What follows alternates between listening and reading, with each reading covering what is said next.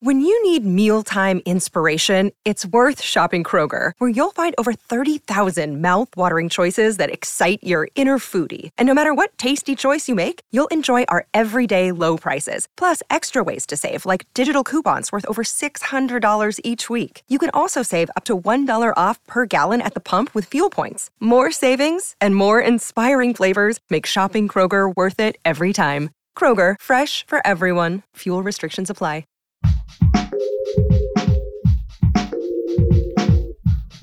What if you could become a better person, not by working harder, but by taking one small step a day?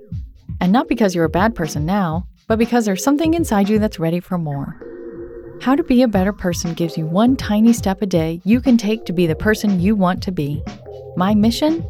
To help you live your best life. Hey, and welcome to How to Be a Better Person. I'm Kate, your host and author of the book How to Be a Better Person. This week on the podcast is all about practicing the art of being present, or as Ram Dass implored us to do, to be here now. This can be one of the busiest weeks of the year and often one of the most emotionally challenging too, so let's simplify things and just explore one easy thing you can do each day to slow down even amidst the chaos. Today's big idea is that your ears are a portal to the present moment because listening well is basically meditating. It's focusing your awareness on one particular point, in this case, what you can hear. And it gets your mind into a quiet and receptive state, which keeps it from running off into the future or wandering back into the past. You can do this in two basic ways. First, you could make it your intention to listen to basically everything. Say you're in nature or in a public space. You open your ears and try to acknowledge every little sound wave that hits your eardrums. I think of it as being a human tape recorder. As humans, we try to home in on what we want to hear. That's why loud noises can be so jarring because they pull you away from where you want to be. But a tape recorder doesn't discriminate, it records everything that passes by. Or you can try to listen to one particular thing, whether that's a piece of music or the words coming out of another person's mouth, which means you can do this meditation even when you're talking to someone else. It's not easy to listen to someone else because most of the time we're thinking about what we're going to say next or disagreeing with what they're saying in our own mind. Truly listening to someone will probably require some effort, like actually looking at their mouth moving or making eye contact so that you stay with them and don't start listening to your own thoughts. However, you do it, listening in this way can refresh your mind and give you more appreciation for the world around you and the people in it. I've got your tiny assignment and a quick story about doing a listening meditation with a room full of three year olds right after this quick break.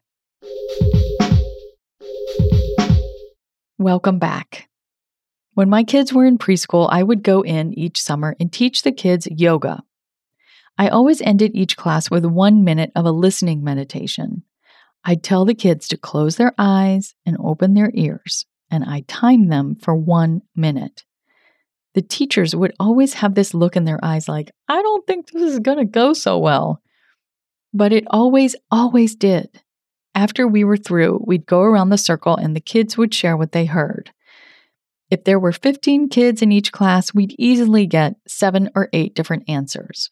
Some kids heard the air conditioner. Some kids heard the other kids out on the playground. Others heard footsteps from the floor above. Some heard their breathing. And inevitably, one kid would hear a dragon or a unicorn, but hey, they were open. So if preschoolers can do this, so can you. Your tiny assignment is to set a timer for one or two minutes or maybe five minutes and just focus on hearing everything you can hear. Whenever your mind wanders, which it will, come back to your sense of hearing. I bet there's stuff happening right outside your awareness that you never paid attention to before. And or you could make it a point to really listen to the next person that you talk to. When you start talking back to them or over them in your head, remember what you're up to and bring your attention back to the words that are leaving their mouth. When the conversation is over, you can thank them in your head for being your meditation practice for the day. And come back tomorrow when I'm sharing a simple check in with your body that can help you have a fuller experience of a human being living in this particular moment. Thanks for listening to How to Be a Better Person. Our theme song is Left for Deadish by Junior85. The podcast is mixed by Sound Advice Strategies. If you liked what you heard in this episode, share it with someone you think would like it too. Your voice matters. Also, How to Be a Better Person has an official newsletter that sends the past seven episodes, a sneak peek of the week ahead, and one well chosen meme to your inbox every Saturday morning. Sign up at beabetterpersonpodcast.com and click on Get Podcast News.